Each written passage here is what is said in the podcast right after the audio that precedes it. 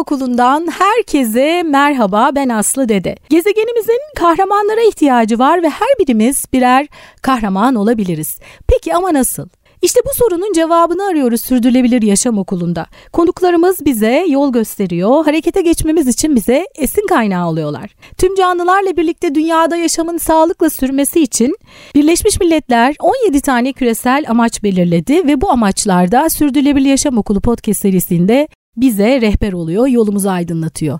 Bugün çok değerli bir konuğum var. Bir önceki podcast'te başladık sohbeti ama bilgi o kadar derin ki ve o kadar iyi ki yetmedi bir podcast. Devam ediyoruz efendim. Bugün benim e, hocam diyorum çünkü e, daha önceki podcast'te de söz etmiştim. 93 yılında İstanbul Üniversitesi İletişim Fakültesi yüksek lisansa başladığımda o da bir çiçeği burnunda bir asistandı. E, sonra e, araştırmacı oldu. Ardından da sürdürülebilirlik danışmanlığı eklendi ünvanına. E, GTA UK kurucu ortağı, araştırma ve sürdürülebilirlik danışmanı Ali Gizer konuğumuz. Yeniden hoş geldin Ali. E, ye, yeniden hoş bulduk. E, çene düşük olunca bir podcast'e sığdıramadın. evet. E, şey e, çok çok teşekkür ederim tekrar davet ettiğin Efendim, için. Efendim çok da tev- tevazu da yani gerçekten e, bu kadar bilgi e, ve bu bilgiler çok değerli. Aslında sen üniversitelerde anlatıyorsun, danışmanlık yapıyorsun, eğitimler veriyorsun. Ne güzel ne şanslılar ki bizim podcast dinleyicilerimiz de bunları böyle güzel güzel dinliyorlar. Hazır bulmuşken bırakır mıyım? Teşekkür ederim. Çok naziksin. Çok teşekkür ederim. Evet. E, bir önceki podcast'te e, sürdürülebilirliğe genel bir giriş yaptık. Bugüne dünya nasıl geldi dedik. 17 tane küresel amacı anlattık. Şimdi de e, aslında biraz da iş dünyasına biraz daha girelim diyorum bu podcast'te. E, iş dünyası için sürdürülebilirlik sana göre ne ifade ediyor ve dünyada ve Türkiye'de iş dünyasının sürdürülebilirlik için attığı adımları nasıl değerlendiriyorsun? Aslında ne ifade ediyor ne ifade etmeli ondan bahsetmemiz gerekiyor. Geçen programda e, bahsetmiştik 2015'te ortak zekanın yani Birleşmiş Milletler diye e, formüle ettiğimiz ortak zekanın o e, hedeflerde yeni versiyona geçişinden bahsetmiştik. 17 e, kalkınma hedefinden. E, orada bir şey de söylemeyi unuttuk. O hikayeyi anlatırken hatırlarsan e, Kanada'nın Vancouver kentinde yapılan e, Habitat bir toplantısı ve onun e, Vancouver Action Plan kapanış bildirgesinden bahsetmiştik. Bu 17 hedef 2015'te yayınlanan 17 hedef aslında o e, belgenin neredeyse bir kopyası. Yani küresel ölçekte 76'da e, aslında belirlenmişti evet, bunlar. belirlediğimiz e, ge, yani gelecekte yani, ne yapmamız görülmüş. gerektiğini e, belirlemişken 50 yıl boşa bir tur attık açıkçası. Bol bol e, tükettik. Kesinlikle o işte he, büyüme hedefinin ne olacağını e, anlayamama, çözememe, e, bilgi yetersizliğinden kaynaklanıyor ama şu anda daha bilimsel e, zeminde her alanda e, tespitlerde bulunabiliyoruz. Bilim her zaman tabii ki şüpheci yaklaştığımız e, bilimin kendisi başta olmak üzere evrilebilir, değişebilir ama şu anda nüfusla ilgili projeksiyonumuz, gezegenle ilgili projeksiyonumuz, iklimle ilgili projeksiyonumuz bunlar çok daha rasyonel diyelim. Yani daha güçlü bilgilere sahibiz. Yani iklimle ilgili bir analiz yaptığımızda işte e, 60'lı yıllarda işte kutup çalışmaları çalışmaları yeterli değil e, veya indiğimiz metraj yeterli değil. Teknoloji o, de tabii, tabii bu arada tabii. gelişti. Yani e, şu anda biz yaklaşık o zamanlar neden bahsediyorduk? E, iklim değişikliğine vesika olarak işte tutulmuş eski Londra'da, Berlin'de işte İstanbul'da tutulmuş kayıtlardan Torricelli'nin e, termometresiyle tutulmuş kayıtlardan hareketle söylüyorduk. Tabii ki bu değişiklik için çok yeterli bir belge değil ama şu anda e, yaklaşık 500 bin sene öncesinin e, yazının kaç derece olduğunu biliyoruz. Nereden? Kutup araştırmaları. Türkiye'nin de neyse ki bu yönde araştırmaları var. Ekonomide de hakeza, sosyal alanda da hakeza daha e, rasyonel ayakları yere basan e, çalışmalarımız var. Şimdi bu çalışmalardan hareketle 2015 yılında zaten e, artık daha rasyonel bir ekonomi anlayışına, sosyal anlayışına, e, bir gezegen ilişkisi anlayışına ge- geçilmesi gerektiği resmedildi. Bununla ilgili yol haritası da verildi. SDG kompasın içerisinde yer alıyor. E, fakat o zaman da söylemiştim hatırlarsan iş dünyasının bunu hemen yapması mümkün olmadı. Çünkü e, bir, büyümeyle e, meşgul. Tabii tabii büyümeyle meşgul ve bütün yapılanması da buna göre tesis edilmiş. Yani bütün iş bölümü dediğimiz iş bölümü e, neye göre formüle edilmiş? Hisseder kapitalizmi. Yani kapitalizmin e, hisseder versiyonu diyelim buna. Ona göre belirlenmiş. O da kendi içerisinde bir de e, üstüne üstlük alt e, neler oluşturmuş? Sistemler oluşturmuş. Kalite sistemini buna göre o, e, oluşturmuş. Neyi odağa alacağına dair dair yönetim yaklaşımını bunun üzerine işte kar odaklı, müşteri odaklı, ürün odaklı vesaire bunların hepsi böyle uçuşur e, ortalıkta. Bunlar da hep özellikle iş dünyasının hangi metotla, hangi odakta çalışacağı da hep böyle işte MIT'ler, e, efendime söyleyeyim Oxford'lar, e, e, Harvard'lar tamam. vesaire Hı. onlar yön verir. Tabii ki ilk öğretimden itibaren bu doktrin yerleştirilir. E şimdi bunu bir seferde değiştirmek çok mümkün değil. Ne yapmak gerekiyor? Bir frene basmak gerekiyor. Yani hisseder kapitalizmi treninden kalkıp paydaş kapitalizmi trenine binebilmek için bütün o e, anlayışı değiştirmek gerekiyor. Bu da çok kolay bir şey değil. İşte pandeminin hani neyse ki ne yazık ki dediğimiz yani tabii ki can kayıpları e, şey e, insanı buna neyse ki dedirtemiyor. Tabii. E, fakat diğer taraftan bu can kayıplarını e, e, bu kapitalizm zaten yaşıyordu. Yani biz her yıl tabii ki e, tedavisi mümkün hastalıklardan hala 15 tabii. milyon insan kaybediyoruz her sene. E, ki düşün yani pandemi başladığından beri 5,5-6 milyona geldik. E, o sırada 30 milyon insan tedavisi olan hastalıklardan öldü. Şimdi görmediğimiz bir kısmı bir yer var. Şimdi tabii. işte neden görmüyoruz? Çünkü buna görmeye olanak sağlayacak bir iş yapma anlayışına sahip değiliz. Herkese olarak kastediyorum burada. Sadece kapitalin kendisi değil. Ee, şimdi bunun için tabii ki bir de, e, e değişim ve bir el freni çekmek gerekiyordu. Bir perde kalktı. Tabii e, yani pandeminin e, yaptığı bu oldu. Ekonomiyi zorunlu olarak yavaşlattı. Zorunlu olarak yavaşlamada işte bu zaten devam etmeyeceğini görmüş olan yani 2015'ten 2016'dan itibaren World Economic Forum'un bütün dokümantasyonunda şeyle karşılaşırsın. E, SDG'lerle karşılaşırsın ama bir yön vermez. Taraftır sadece. Anlatabiliyor muyum? 2020'nin sonunda ise bir yön dökümanı yayınladı. Yani dört tane e, danışmanlık e, küresel ölçekte dikkate alacağımız hatta söyleyelim KPMG, Accenture, Deloitte, e, PricewaterhouseCoopers'ın e, hazır onlara hazırlattığı bir döküman anons etti. E, Measuring Stakeholder Kapitalizm diye. E, burada işte o 2015'teki e, ayarlamayı ne yaptı? İş dünyasında bir önerme olarak getirdi. Hatta biraz da e, radikal çıkışla kusura bakmayın dedi biz hani e, 1970'te hatalı bir doktrininin promosyonunu yaptık küresel ölçekte ama hatırlayın ki iki sene sonrasında 71'de onu yapmıştı 73'te e, Davos manifestomuzda vardı dedi.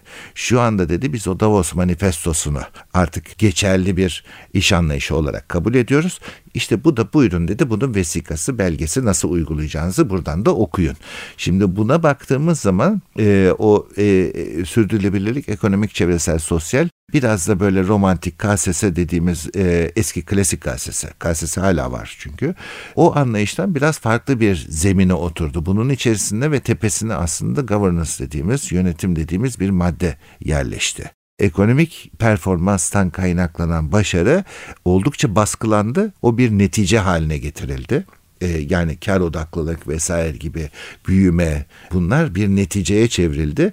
E, bu yönetim anlayışının hemen e, arkasına gezegenle ilişkilerini idrak etmek ve yönetebilmek kabiliyeti ya uyumlu olmak ya da uyumlu olamıyorsan dirençli olmak bloğu eklendi. Bunu sağlayabilmek için hani bu uyumluluğu, bu e, nitelikli yönetimi ve bu uyumluluğu ya da dirençliliği sağlayabilmek için insan piları dediğimiz e, alan eklendi. Zaten var idi.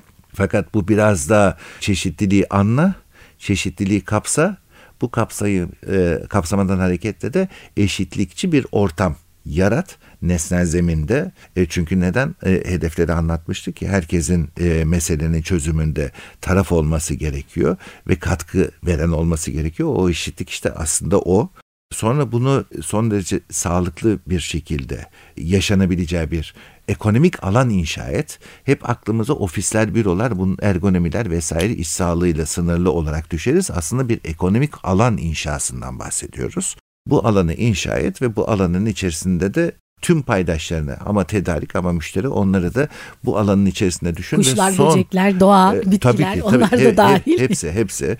E, son tahlilde de prosperity diye kodlanan işte toplum refah meselesini de idrak et. Bunu idrak ederken de en eskiden e, kalan bir iki husus burada e, o göstergeyi burada görürüz. Dolaylı dolaysız ekonomik etkiler falan bunlar e, o vergilendirmeler vesaire bunun içerisinde yer alır ama burada en kritik olan aslında bu toplumsal faydanı e, veya işte e, klasik manada ya da yeni anlamdaki KSS e, meseleni burada e, nesnelleştir, somutlaştır ve rasyonel bir zemine oturt ama çok daha önemlisi aslında sürdürülebilirliğin kapanış cümlesi arge ve inovasyon, yenilikçilik. Gelecekte en başta e, seni var eden e, amaç ve değeri gelecekte nasıl buluyorsun? Ne şekilde buluyorsun? İşte orada ürünleştirmeden uzaklaşıp ama gezegen için ama insanlık için e, var olma sebebine odaklan. Bu tabii ki sadece iş dünyasıyla da sınırlı tutulmaması lazım.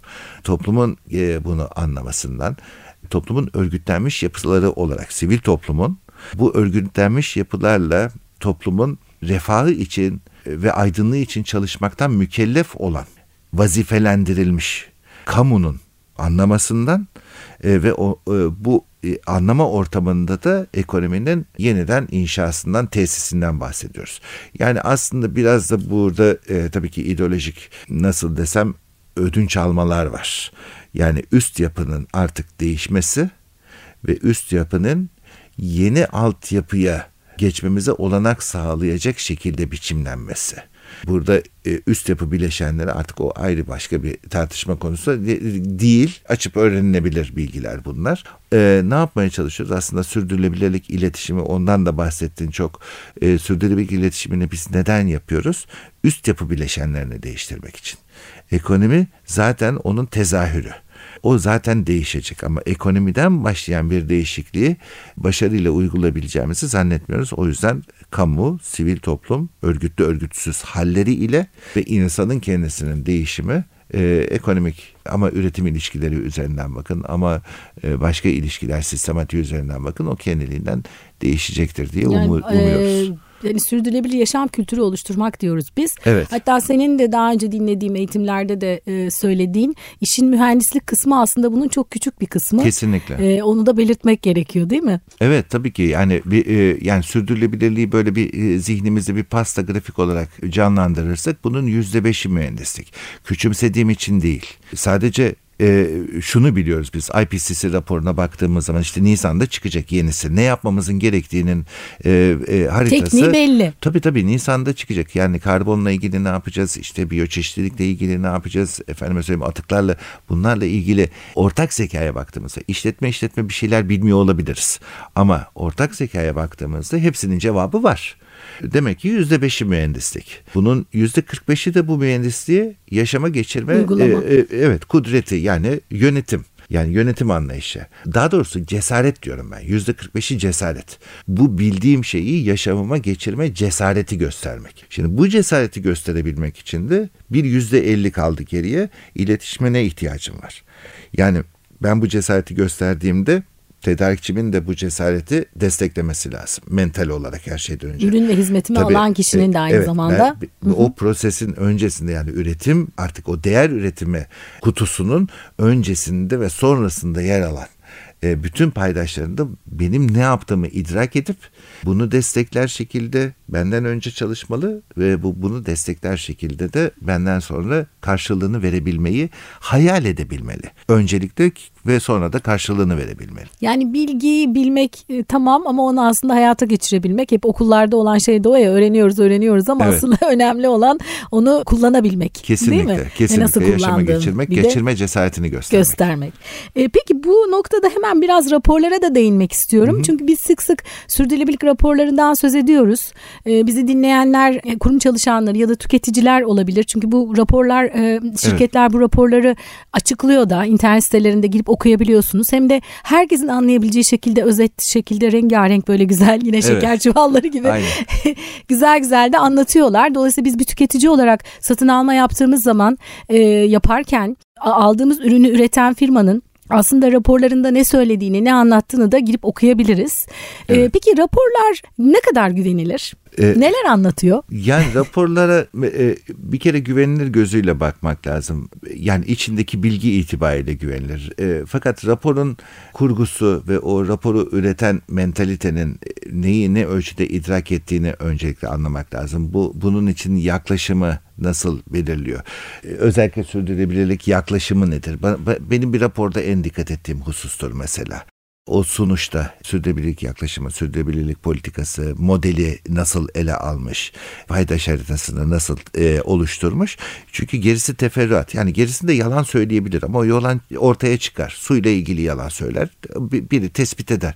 Ya da sektörde bulunduğu sektörde başka bir firmaya bakarsınız iyi uygulamaları olan veya kötü uygulamaları. O yalan çok gitmez zaten anlarsınız. Yani zaten bir birimde bu kadar su harcanıyor ve bu onun üçte birini söylemiş. Belli ki yalan söylemiş söylemiş. Eğer onunla ilgili gerçekten kanıtlayıcı bir değer koymadıysa ortaya. Bu anlaşılabilir. Raporun işletme tarafında rapor bir sonuç zaten. Bir gözden geçirme, bir tahlil aslında. E, kabaca e, hepsi ana beş çeşit raporlama vardır. İşte e, e GRA'yı, SASB'si, TCFT'si, CDP'si, e, ULGC'si vesaire böyle baktığınızda IARC bunlar bir, bir e, soru havuzudur aslında. Hepsi birbirinden çeşitli KPI'ler, disclosure'lar dediğimiz şeyleri alırlar. Bir kompozisyon oluştururlar. O raporun paydaşına e, göre ve raporlama gerçekleşir. Fakat gerçekleşme sürecinde aslında işletme bir gözden geçirme yapar. Öğrenir aslında soru sorulduğu zaman öğrenir. Evet. Kendisinin o soruyla ilgili bir şey yapıp yapmadığını idrak eder. Cevabı ee, arar. Evet. e, müşteri tarafında, müşteri demeyelim de e, dış paydaş tarafında raporların e, çok farklı okuyucuları vardır uzman seviyesinde okuyucudan tutun da ama ekonomik uzman e, işte e, gezegen konusunda uzman vesaire. Uzmanlık seviyesinden o sektör özelinde herkesin bir uzmanlığı vardır zaten. Yani uzman olmayan demeyeceğiz. Nedir? O sektör özelinde ihtisası olmayan kişiye varıncaya değin e, bir erişimi vardır en çok uzman olduğumuzu düşündüğümüz konular aslında en az uzman olduğumuz şeylerdir. Özellikle işte gıdadır, tekstildir, işte otomotivdir vesaire. Bunlar popüler bilgiyle yüklendiğimiz hem de geçen programda söylediğimiz gibi eski 50 yıllık popüler bilgiyle yüklendiğimiz alanlardır. Şimdi öncelikle bizim yeni tanımlamalara, kavramlara hakim olmamız gerekiyor. Bu öğrenme süreci bir 5-10 yıl alacaktır muhakkak ki. Ondan sonra bu e, bir de raporlamayı da sadece rapor olarak düşünmemek lazım. Kurumsal her türlü varoluş yazılı, kayıtlı hem nesnenin ürün olarak ürünün kendisi ve ürünün ile ilgili her türlü yazılı görsel döküman aslında rapordur. Yani bir kurumun raporu efendime söyleyeyim doğallık üzerine kurulmuşken raftan aldığınız ürünün yarısından fazlası emülgatör doluysa e, o zaman e, ya rapor yanlış ya etiket yanlış. O yüzden bütünsellik arz etmesi. Raporlama bir dışarıyla konuşma halidir. Bunu böyle anlamak lazım bir kere.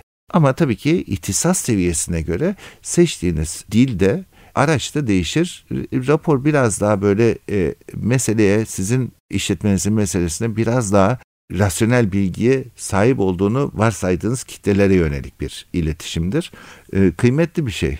Her şeyden önce onu söyleyeyim ama e, böyle direkt bunlar yanlış raporlar demek çok kestirmeci yaklaşımlar muhakkak vardır ama münferittir. Peki yine e, ben e, dinlediğim sunumlarda kurumlara önerilerin vardı ve e, adım atmak için mevzuat beklemeyin sürdürülebilirlik bir samimiyet meselesi evet. deyip böyle hani çok basit adımlarla aslında başlayabilirsiniz demiştin. O da benim için çok değerli. Onu da bir tekrar evet. dinleyelim. E, sürdürülebilirlik bir kere ontolojik bir mesele. Yani kurumun varoluşuyla ilgili. Ve öncelikle bunu kurumun anlaması gerekiyor. Ben neden sürdürülebilirlikle uğraşıyorum? Çünkü var olmak için uğraşıyorum.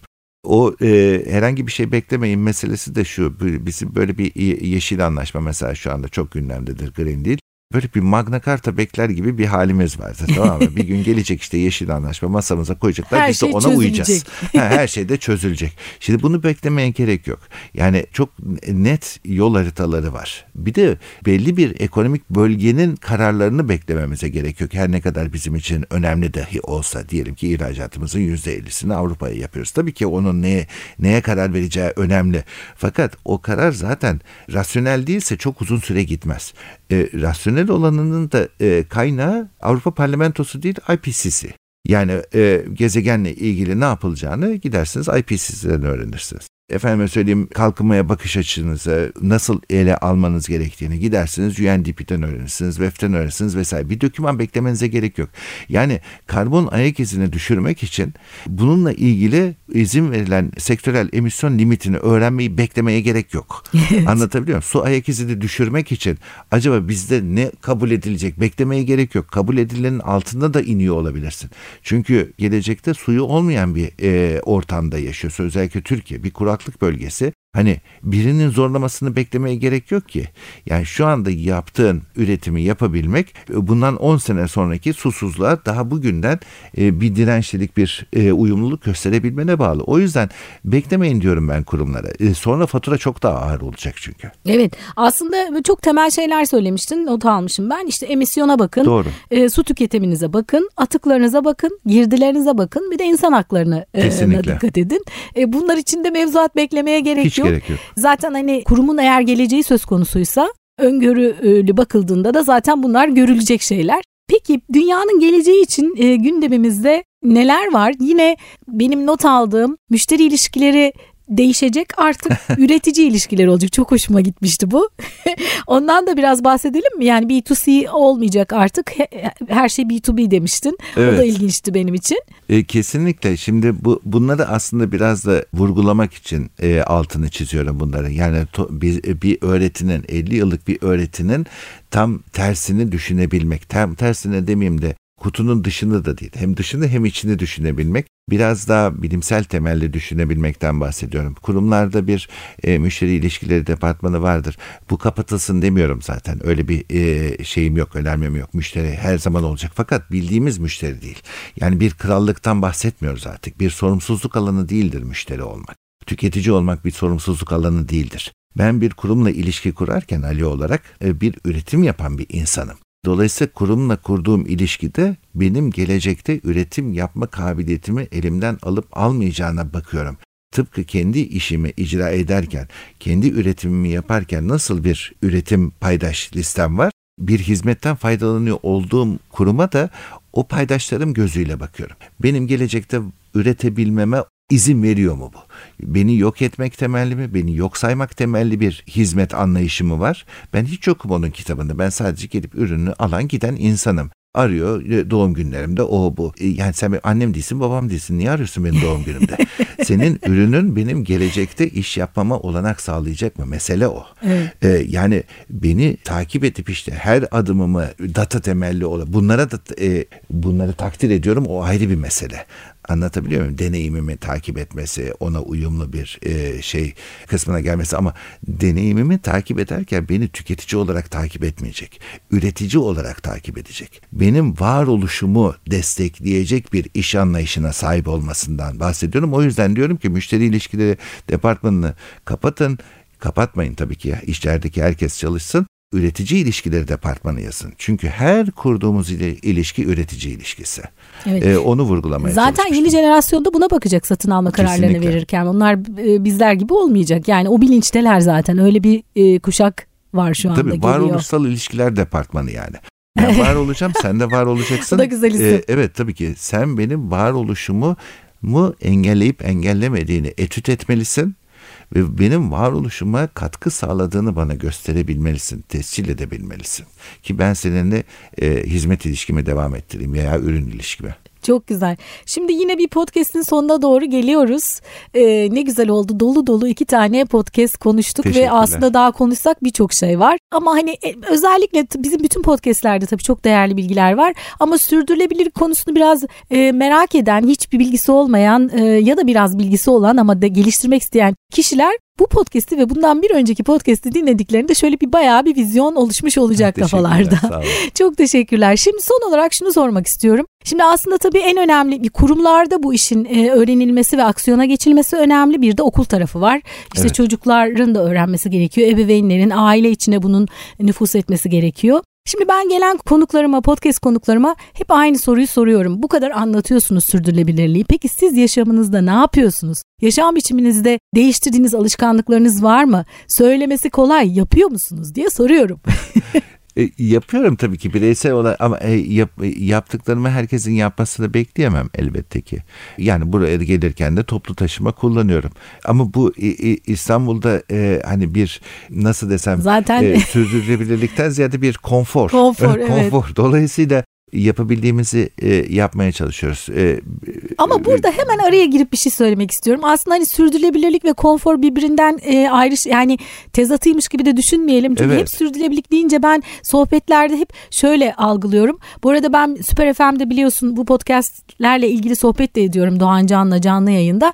O da böyle hep bunu bir külfetmiş gibi. Hani hani sanki hani o konforun dışına çıkıp tabii ki konfor alanına dışına çıkacağız tabii. O da var da hani Elbette. hani zaten bütün bu olanlar belki de çok konformist düşündüğümüz için bugünlere gelindi. Ama hani onu böyle şey algılansın da istemiyorum. Hani ıı, tatsız şeyler olarak da algılansın istemiyorum açıkçası. E, işte lezzetini bulmak lazım. Yani evet. e, en öz e, soruna aslında birinci cevap e, kendi şahsi cevabım şu. E, yaşam pratiğimde elbette ki bir takım değişiklikler oluyor doğru ama aslında neyi neden yaptığımı anlamaya çalışıyorum. Bu bu bir kere bir büyük bir keyif. Hı hı. Yani e, işte diyelim ki plastik kullanmıyorum bundan sonra dedim. Ki kullanıyorum bu arada yani öyle bir e, şeyim yok. Herhangi biri bunu kullanmadım dediği zaman e, bunu neden yaptığını e, anlama çabası sarf ederse sadece bir kampanya, bir girişimi desteklemek olarak değil, özü itibariyle ne yaptığını anlama çabası içerisine girerse çok yeni maceralara atılacak. Sürdürülebilirlikte e, veya işte senin söylediğin gibi sürdürülebilir yaşam kültürüne geçiş yaptığı zaman neyi neden yaptığını bilmek o kadar büyük bir haz verecek ki insanlara yeni maceralar. Küçücük bir e, yaşamdaki değişiklik bir anda bir e, dağcılık macerasına, bir Everest'e çıkma macerasına dönüşebilir özünü anlama çabası içerisine girmek. E çünkü insanı en temelde mutlu eden şey bilgi, bilmek hali. E, Keşfetmek. Bireysel ilişkilerimizde de böyle. Karşımızdakinin bizim hakkımızda ne bildiğini bilmek isteriz. Öğrendiğimiz zaman büyük mutluluklar duyarız mesela. O yüzden davranışlarımızın e, karşılığının ne olduğunu bilmek. E, et yememek meselesini sadece işte böyle bir e, diyete ya da efendim söyleyeyim metana indirgememek. Bu kadar bu kadar sevimsizleştirmemek lazım. E, bunun e, toplam yaşamımızdaki karşılığını bunun e, duygu tarafını, bunun işte efendime söyleyeyim e, kişisel tatmin taraflarını anlayabilmek, bunun hazzını alabilmek. E, çok güzel aslında sen özetledin ben uzatarak konuşuyorum da bunu keyifsiz bir mesele olarak algılamamak lazım. Keyifsiz sunan iletişimlere de çok fazla itibar etmemek lazım. Yani gezegenin gerçek sorunlarını, insanın gerçek sorunlarını eleştirmiyorum onlar da yapılsın hiç karşı değilim ama plastik meselesini işte sadece kaplumbağanın e, işte boğazına geçmiş e, işte dörtlü ken plastiği olarak indirgememek lazım. Gerçekten nedir bu? Ya da e, işte suyu hemen böyle pet meselesine de bir işte bir, bir deniz dolusu pet şişeye indirgememek lazım. Gerçekten nedir bu? Susuzluğu böyle e, Sahra altı Afrika'da bir kuyunun etrafında birikmiş olan e, binlerce insanın elinde bir şeyle e, su sırası beklemesi buna indirgememek lazım. Anlatabiliyor muyum? Bir gezegende yaşıyoruz. Sorunların hepsi e, çeşitli e, derecelerde hepimizin karşı karşıya olduğu sorunlar. Bir de e, sadece bunu yapmak değil biraz da bunu karşı tarafa kazandırmak. Sebebini bilmez isek davranışlarımızı karşı tarafa aktaramayız. Ama asıl ihtiyacımız ise çoklamak, karşı tarafa aktarmak. Burada kişisel yaşam deneyimlerini değiştirmeyi yani koca şirketler dururken bada mı kal indirgememek lazım. O mücadeleyi ayrıca vereceğiz. Kendi e, mücadelemizi ayrıca vereceğiz. İnsan olma e, zevkini, mutluluğunu hissedebilmemize vesile olan bir değişiklik olması lazım. O yüzden kendi e, tek bir örnekten bahsedemiyorum bu sebepten dolayı. Benim sürdürülebilirlik anlayışım anlamak üzerine kurgulu neyi neden ya hiç kimse bana işte sen bundan sonra e, düğme yerine işte e, atılmış makara kullanacaksın e, böyle montuna atılmış makarayı ikiye kesip işte düğme yapacak bunu yapmam ben anlamam lazım anlatabiliyor muyum evet. yani makara belki dünyanın en e, zararlı üretimi bilmiyorum anlayacağım ben ikna olacağım bilimsel temelli olarak e, kültürel temelli olarak anlayıp ikna olmam lazım. Bir de bir davranıştan bahsederken neden bahs e, vazgeçtiğimi, vazgeçerken neden vazgeçtiğimi çok iyi anlamaya çalışırım. insani bir üretimden çok kolaylıkla vazgeçmem. Bilmem anlatabildim mi? Çünkü insanı insan yapan bir değerdir o. Ve başka şeylerden taviz veririm. İnsan olma halimden taviz vermem. Çünkü gezegen de beni böyle seviyor zaten. Çok sevdiği türlerden bir tanesiyim. Çok yaratıcıyım çünkü. Çok keyifliyim. Çok mutluyum. Ee, arada didişiyorum ama büyük mutluluklar, büyük aşklara e, imzalar atıyorum. Anlatabildim mi? Çok güzel eserler koyuyorum ortaya. Ee, dolayısıyla gezegenin çok sevdiği bir türüz biz aslında. Bunun karşılığını vermek lazım. Bu da insan kalmakla mümkün. Evet o kadar güzel anlattın ki yani aslında hep e, benim de hep anlatmaya çalıştığım şey bu davranış yani kültürel de mesela şimdi bizim kültürümüze bir e, diyelim ki kullanat çatal bıçaklar girdi. Ve ne zaman girdi? Nasıl girdi? Ve bu bizim bir hayatımızın parçası, kültürümüzün bir ögesi haline nasıl geldi? Nasıl biz bunu aldık, içselleştirdik ve evet. hiç bakmadan, anlamadan, düşünmeden, önünü arkasını düşünmeden kullanır olduk. Hiç anlamadan yani. Hani evet. düşünmeden o dediğin gibi. E, eskiden pikniğe gittiğimiz zaman evde kendi çatallarımız, bıçaklarımızı götürürdük ve getirirdik ve yıkardık, yeniden kullanırdık. Bu nasıl hayatımıza girdi ve gerçekten ihtiyacımız mıydı? Ee, önünde ne, ne, ne var, arkasında ne var? Bunu çıkarırsam eğer ne olacak? Yani aslında hep bu bakışla düşünerek o kültürü yeniden başka bir kültüre dönüştürmek. Evet. Değil mi mesele bir o? Bir de neyi değiştireceğimize karar vermek lazım. İletişim yani e, ikimiz de iletişimciyiz sonuçta e, ihtisasımız bu. Ama söylediğin örnekte mesela nesnenin isimlendirmesinde hata var. Mesela kullan at. E, şimdi bazı işletmelere gidiyorum mesela toplantı odasına giriyoruz. Bir bakıyorum böyle işte cam şişeler konulmuş. İşte pet şişe yok hiç su pet yok. E, e, soruyorum diyorum ki işte ne kadar güzel işte cam şişeler koymuşsunuz sular cam şişede vesaire. E, dedim diyorum neden yapıyorsunuz bunu? İşte diyorlar ki attığımız zaman işte e, dönüşüyor doğaya. Şimdi bakın buradaki problem aslında şu. Eylem hiç değişmiyor farkındaysan atıyorsunuz. Atmak. Şimdi dolayısıyla e, eylem değişmedikten sonra onu çelikten yapsan ne yazar, e, plastikten yapsan ne yazar, petten yapsan camdan ne yapsan. Mesele atmak üzerine kurgulandığımız için hmm. asıl değişiklik anlatabiliyor muyum? Yani nesnede değil. E, nesneyle ilgili bir problemimiz yok bizim. Bizim pet diye bir problemimiz yok. Peti atmak diye bir problemimiz var. Davranış. Anlatabiliyor muyum? O, e, o, ya da onu biz yani algı. bak dikkat edersen Hı. atma davranışından hiç taviz vermiyoruz. Attığımız attığımız şeyin doğada çözülür olmasından bahsediyoruz. Atmama üzerine bir değişiklik yok yani. Evet. E, o yüzden neyi değiştireceğimize dikkat etmemiz gerekiyor. Gerçekten neyi değiştirmeye çalışıyoruz biz? Kirletme şeklimizi mi değiştirmeye çalışıyoruz? Yoksa kirletmemeyi mi tercih ediyoruz? Bu, bu çok ciddi bir bakış açısı farklılığı. O yüzden anlamaktan kastettiğim bu. Evet evet onu çok iyi anladım ve çok da güzel gerçekten. Asıl bu yani. Çünkü evet. bunlar böyle uzak ütopik şeyler yapılamayacak, hayata geçirilemeyecek ya da işte külfet gibi şeyler değil. Bu gözle bakmaya başladığı zaman zaten algı değiştiği zaman zaten her şey evet. ve de kendi kendimize belki bazı challenge'lar, bir meydan okumalar koyacağız. Bugün bunu değiştireyim. Bir de şey de çok güzeldi. Yani o değiştirdiğiniz şey bir gün belki sizin işte dağcılık e, şeyinizi geliştirecek. E, böyle bir tabii, tabii. şey yaratacak Kesinlikle. sizde, ilgi yaratacak. Dolayısıyla hayatımızı daha iyi hale getirmek aslında evet. E, amacımız. Çok çok çok teşekkür ediyorum. Ee, aslında ederim. daha konuşsak daha dolu dolu şeyler var. Umarım tekrar e, bir gün konuğum olursun. Özellikle şu da güzel ben podcast konuklarımı bazen uzaktan kayıt alıyorum. E, hep de konuklarıma soruyorum hangisini tercih ederlerse. Çünkü ben radyoya gelmeyi çok seviyorum. Onlar da bana vesile oluyorlar. Sen de kırmadın, geldin. Hem görüşmüş olduk hem de benim iki... için de çok keyifli bir ortam oldu bu gerçekten. E, sessiz, burası sessiz, sessizliği yakaladığımız bir ortam oldu. Çok güzel oldu. Evet evet ya burada olmak çok daha keyifli oldu. Ne olursa olsun yine yüz yüze aynı ortamda Kesinlikle. olmak hep böyle olalım bundan sonra. Peki çok teşekkür ediyorum. Ben teşekkür ederim e, davetin için ve bu, bu keyifli sohbet için. Çok teşekkürler. Dinleyicilere de sabredip dinledikleri için çok teşekkür ediyorum. Sağ Ağzına olun. sağlık, Sağ nefesine olun. sağlık, emeğine sağlık. Bir bölümün daha sonuna geldik. Bize nasıl ulaşabilirsiniz? Sosyal medyadan Sürdürülebilir Yaşam Okulu yazarak ya da sürdürülebiliryaşamokulu.com adresinden bize ulaşmanız mümkün. Ben Aslı Dede bir sonraki bölümde buluşmak üzere demeden önce her zaman söylediğim gibi başta ne söylemiştik? Tüm canlılarla birlikte dünyada yaşamın sağlıkla sürmesi için gezegenimizin kahramanlara ihtiyacı var ve o kahraman sen olabilirsin. Harekete geç.